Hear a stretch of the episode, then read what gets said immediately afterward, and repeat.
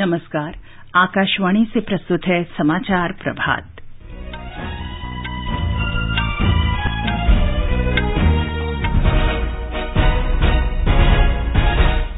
रक्षा मंत्री राजनाथ सिंह ने पाकिस्तान को चेतावनी देते हुए कहा, आतंकवाद को बढ़ावा देना बंद करे, वरना उसे टूटने से कोई नहीं बचा सकता। सरकार ने निर्यात और आवासीय क्षेत्र को बढ़ावा देने के लिए और प्रोत्साहनों की घोषणा की। जीएसटी नेटवर्क ने नए विक्रेताओं के लिए आधार सत्यापन अनिवार्य किया। छत्तीसगढ़ के सुकमा ज़िले में सुरक्षा बलों के साथ मुठभेड़ में तीन आतंकवादी ढेर। भारतीय बैडमिंटन खिलाड़ी लक्ष्य सेन ने बेल्जियन इंटरनेशनल चैलेंज का एकल खिताब जीता और भारत और दक्षिण अफ्रीका के बीच ट्वेंटी ट्वेंटी अंतर्राष्ट्रीय क्रिकेट श्रृंखला का पहला मैच आज शाम धर्मशाला में।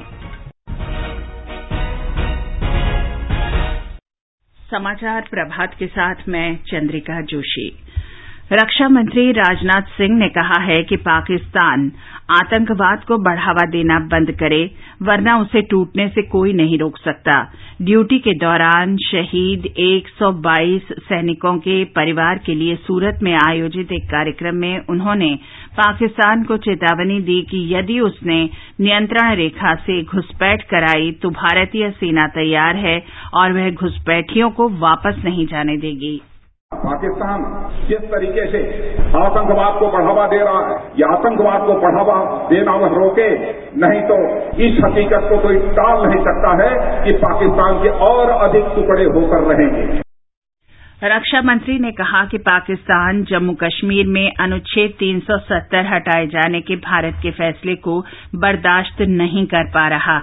उसने इस मुद्दे को लेकर संयुक्त राष्ट्र को भी गुमराह करने की कोशिश की है, लेकिन अंतर्राष्ट्रीय समुदाय को पाकिस्तान की बातों पर भरोसा नहीं है। उन्होंने कहा कि भारत में आज़ादी के बाद से अल्पसंख्यकों की आबादी बढ़ी है, जबकि पाकिस्तान में सिखों बौद्धों और अन्य अल्पसंख्यकों के खिलाफ मानवाधिकार उल्लंघन जारी है। रक्षा मंत्री ने कहा कि भारत में अल्पसंख्यक सुरक्षित थे, हैं और रहेंगे। वित्त मंत्री निर्मला सीतारामन ने निर्यात और आवास क्षेत्र को बढ़ावा देने के लिए लगभग सत्तर हज़ार करोड़ रुपये के नए उपायों की घोषणा की है। उन्होंने कहा सरकार सस्ते और मध्य आय वर्ग की अधूरी आवास परियोजनाएँ पूरी करने के लिए विशेष व्यवस्था के तहत दस हज़ार करोड़ रुपये देगी। उन्होंने कहा कि इससे देश के लगभग साढ़े तीन लाख परियोजनाओं को फ़ायदा होगा।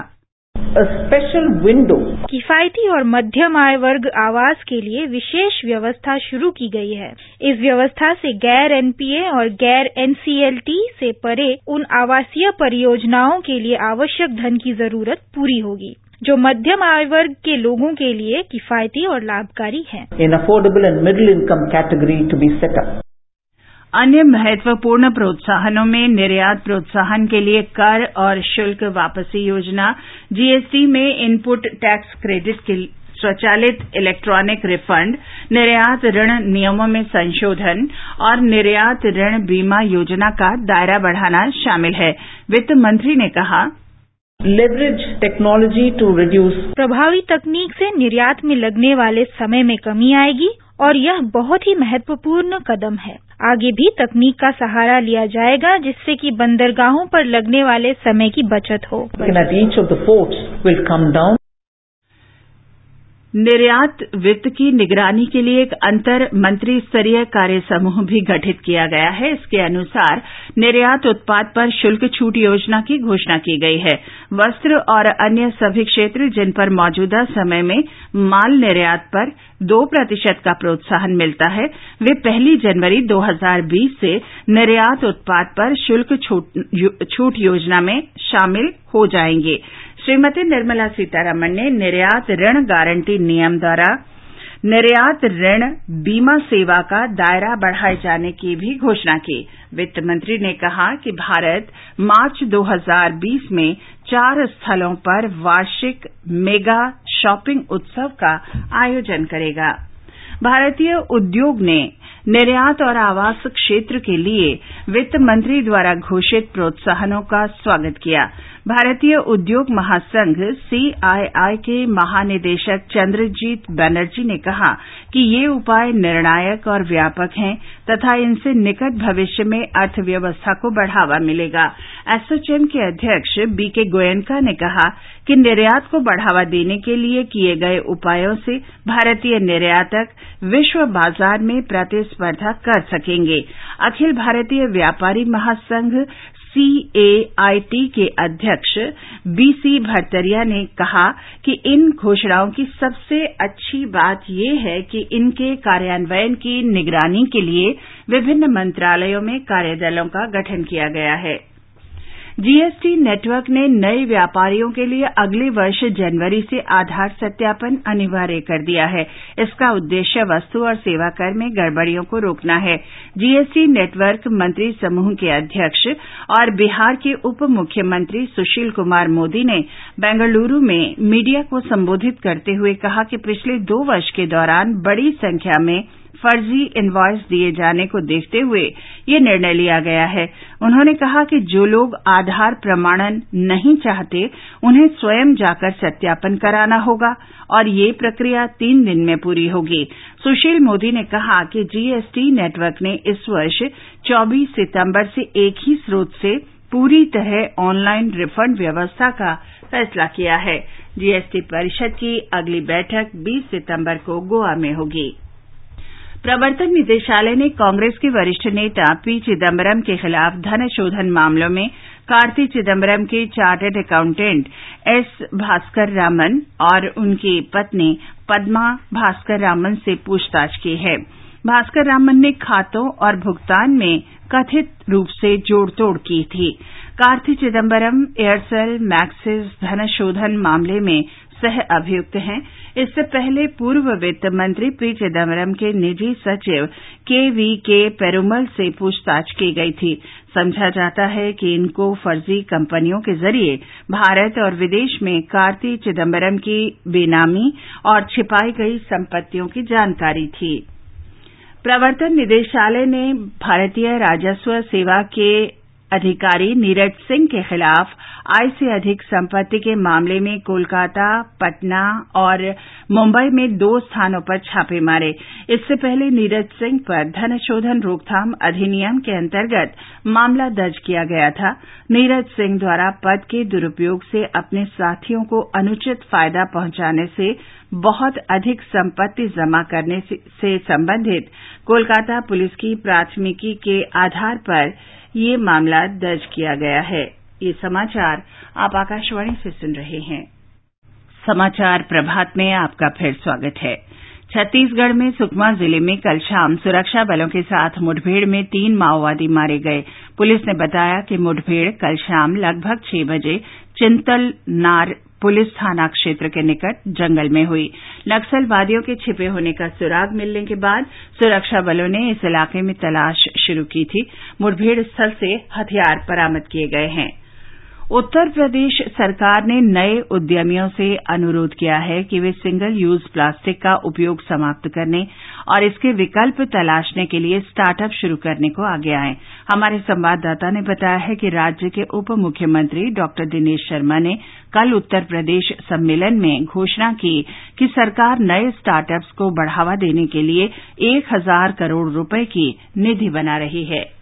राजधानी लखनऊ में आयोजित अपनी तरह के इस पहले आयोजन में सैकड़ों की संख्या में युवा पेशेवरों, छात्रों और उद्यमियों ने हिस्सा लिया, जो प्रदेश के साथ ही देश के अन्य इलाकों से भी आए थे। उप मुख्यमंत्री डॉक्टर दिनेश शर्मा ने इस मौके पर कहा कि सरकार स्टार्टअप को बढ़ावा देने के लिए एक सकारात्मक इको सिस्टम तैयार करने का प्रयास कर रही है। उन्होंने कहा कि सरकार जल्दी ही कृषि, चिकित्सा, स्वास्थ्य, ऊर्जा, खादी, पर्यटन और परिवहन सहित तमाम क्षेत्रों में स्वतंत्र और समग्र स्टार्टअप नीति लेकर आएगी। उन्होंने इस मौके पर सर्वश्रेष्ठ छात्र स्टार्टअप और सर्वश्रेष्ठ महिला उद्यमी का पुरस्कार देने के साथ ही एक स्टार्टअप बस को भी रवाना किया। सुशील चंद्र तिवारी, आकाशवाणी समाचार, लखनऊ।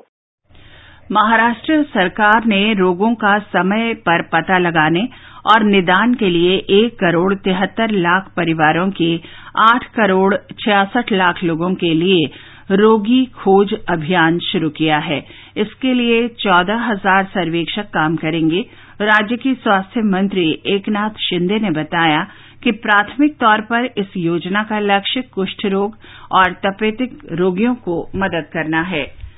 विदेश सचिव विजय गोखले सोलहवें विदेश कार्यालय परामर्श में भाग लेने के लिए आज दो दिन की ईरान यात्रा पर रवाना होंगे। विदेश मंत्रालय के प्रवक्ता रवीश कुमार ने बताया कि गोखले वहाँ ईरान के विदेश सचिव सैयद अब्बास अरागची के साथ बातचीत करेंगे। बलूचिस्तानी मानवाधिकार कार्यकर्ताओं ने पाकिस्तान के अत्याचार और हिंसा के खिलाफ जिनेवा में एक पोस्टर अभियान शुरू किया है। बलूच नरसंहार रोको शीर्षक से यह अभियान संयुक्त राष्ट्र मानवाधिकार परिषद की बयालीसवीं बैठक के दौरान आयोजित किया गया। और अब खेल जगत की खबरों के साथ हैं शशांक कुमार।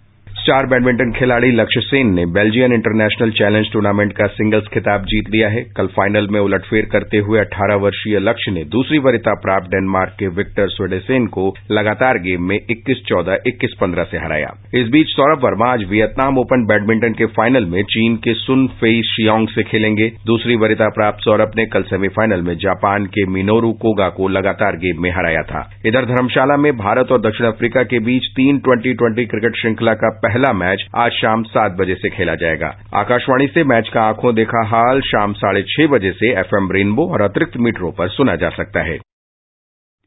ये समाचार हमारी website news on AIR dot com पर भी उपलब्ध हैं। और अब आज के समाचार पत्रों की सुर्खियों के साथ है नवीन सक्सेना। धन्यवाद चंद्रिका। अखबारों ने निर्यात में तेज़ी लाने और रियल एस्टेट के लिए सरकार द्वारा की गई अहम घोषणाओं को सुर्खियों में दिया है। हिंदुस्तान ने इसे राहत बताते हुए लिखा है, अर्थव्यवस्था को ऑक्सीजन। अखबारों ने निर्यात बढ़ाने के लिए छह सूत्री कार्यक्रम तथा अधूरे प्रोजेक्ट्स पूरे करने के लिए बीस हज़ार करोड़ रुपए का कोष बनाए जाने को भी अहमियत दी है। अमर उजाला ने नियंत्रण रेखा पर संघर्ष विराम का उल्लंघन करने पर भारतीय सैनिकों द्वारा करारा जवाब दिए जाने की खबर चित्र सहित दी है।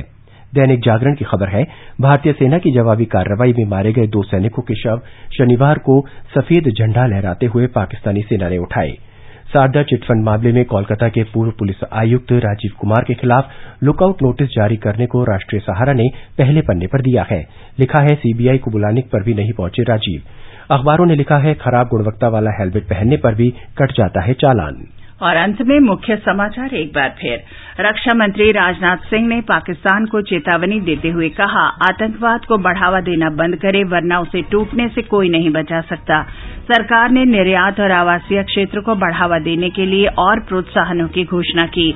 जीएसटी नेटवर्क ने नए विक्रेताओं के लिए आधार सत्यापन अनिवार्य किया। छत्तीसगढ़ के सुकमा ज़िले में सुरक्षा बलों के साथ मुठभेड़ में तीन आतंकवादी ढेर। और भारतीय बैडमिंटन खिलाड़ी लक्ष्य सेन ने बेल्जियन इंटरनेशनल चैलेंज का एकल खिताब जीता। इसके साथ ही समाचार प्रभात का ये अंक समाप्त हुआ। नमस्कार।